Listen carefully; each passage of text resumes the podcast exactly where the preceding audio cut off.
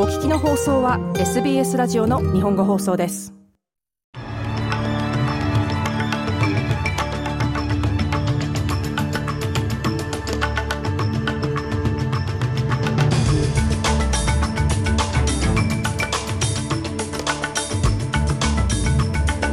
2月7日火曜日午後のニュースをシドニーから大場恵美がお届けします。トルコで発生した大地震による死者は隣国のシリアと合わせると3500人以上に上りさらに増え続けています。アメリカ上空で撃墜された中国の気球をめぐる事件を踏まえ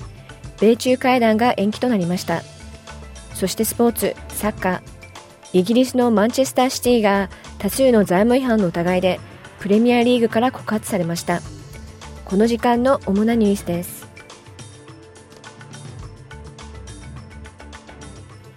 ではニュースを始めます。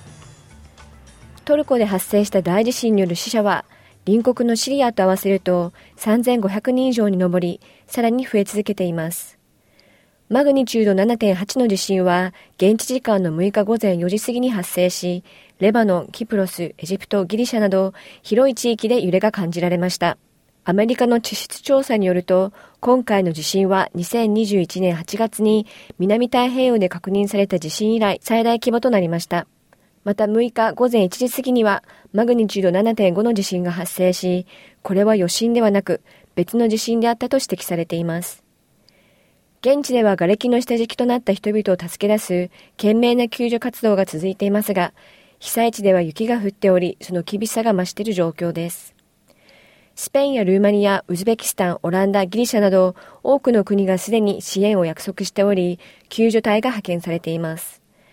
またオーストラリアのアンソニー・アルバニージ首相は先ほど、オーストラリア政府が赤十字社や人道支援団体を通じて、被災者に1000万オーストラリアドルの人道支援を行うことを発表しました。アメリカを拠点に地震被災者のための募金活動を行っているエンブレイスリリーフのオスマン・ドゥルゲログル CEO は次のように語ります。Since midnight, Uh, 夜中からメールが届くようになりました。もちろん真夜中は誰も何も知らないわけです。でも私が話す人、私が見る人、みんなが悲しんでいます。地震の被害を受けた地域は広いので、ほとんどの人がその被災地の誰かを知っているのです。オスマン・ドゥルゲログル CEO でした。次のニュースです。連邦野党のピーター・ダットン党首は、今日予定されている政策金利の引き上げは、政府の責任であると述べています。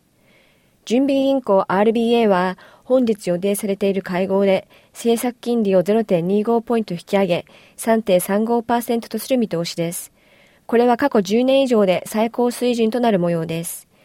政府は最近の金利上昇について、主に世界的な要因を非難してきました。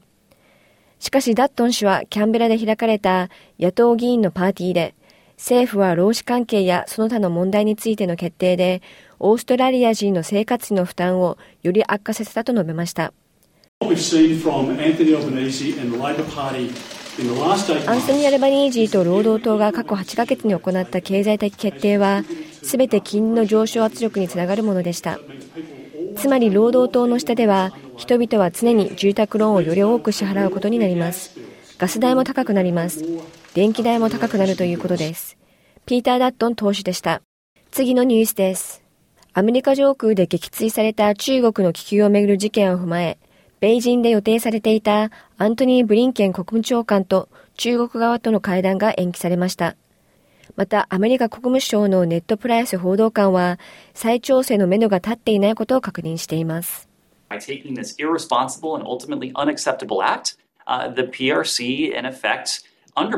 この無責任で最終的に受け入れがたい行為によって、中国は対面外交の意義を損ないました。長官が対面外交をする機会は今後もあると思います。我々は会談を中止したのではなく、延期したのです。ネットプライス報道官でした。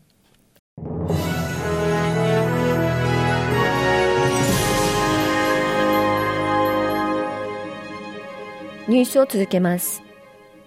国会では今週、国家再建基金の法案をめぐり、審議が行われる予定ですが、アンソニー・アルバニージ首相は、これに反対している連邦野党を批判しています。150億オーストラリアドルに上るこのナショナル・リーコンストラクション・ファンドは、主要なプロジェクトを支援するための融資や保証、出資のために充てられます。政府はこれは高賃金の雇用を確保し、地域開発を促進し、様々な分野の製造業に投資をすることを目的としているといいます。また企業との提携により、さらに150億ドルの投資が期待できるとも指摘しています。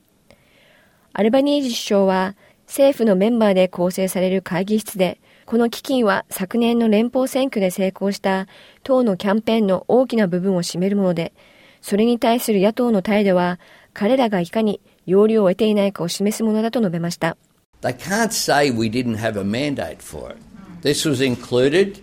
in my budget reply speech when budget reply speech 義務付けがなかったとは言わせません。これは私の予算答弁の中に含まれていました。選挙期間中、毎日毎日このことを話してきました。それ以来ずっと話してきたことです。しかしこの件について彼らは自分たちがいかに無関心であるかを示しているのです。アンソニー・アルバニージ首相はこのように述べました。次のニュースです。卵巣がん研究財団が新たに3つの研究プロジェクトに総額約80万オーストラリアドルの助成金を発表しました。2月は卵巣がん啓発月間です。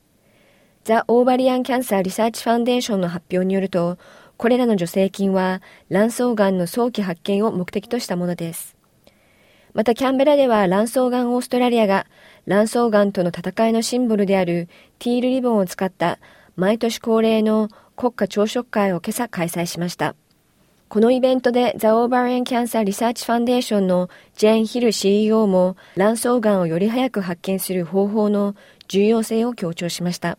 Ovarian cancer is the deadliest of all female cancers. It has a survival rate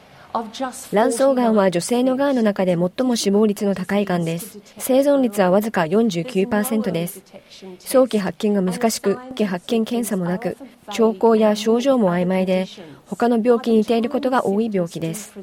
症状が現れた時には、ほとんどの女性がすでに病気の後期段階に入っているのです。ジェーン・ヒル CEO でした。最後にスポーツ。サッカーの話題で、イギリスのクラブマンチェスターシティが多数の財務違反の疑いでプレミアリーグから告発されました。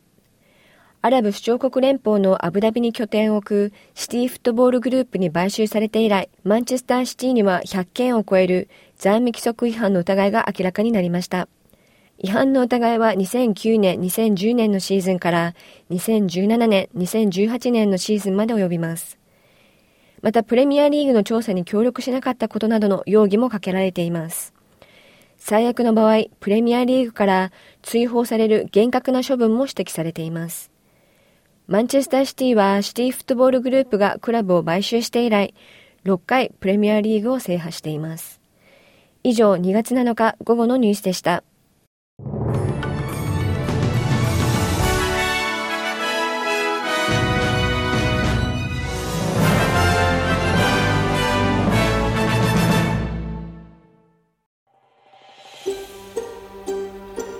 もっとストーリーをお聞きになりたい方は iTunes や Google ポッドキャスト Spotify などでお楽しみいただけます。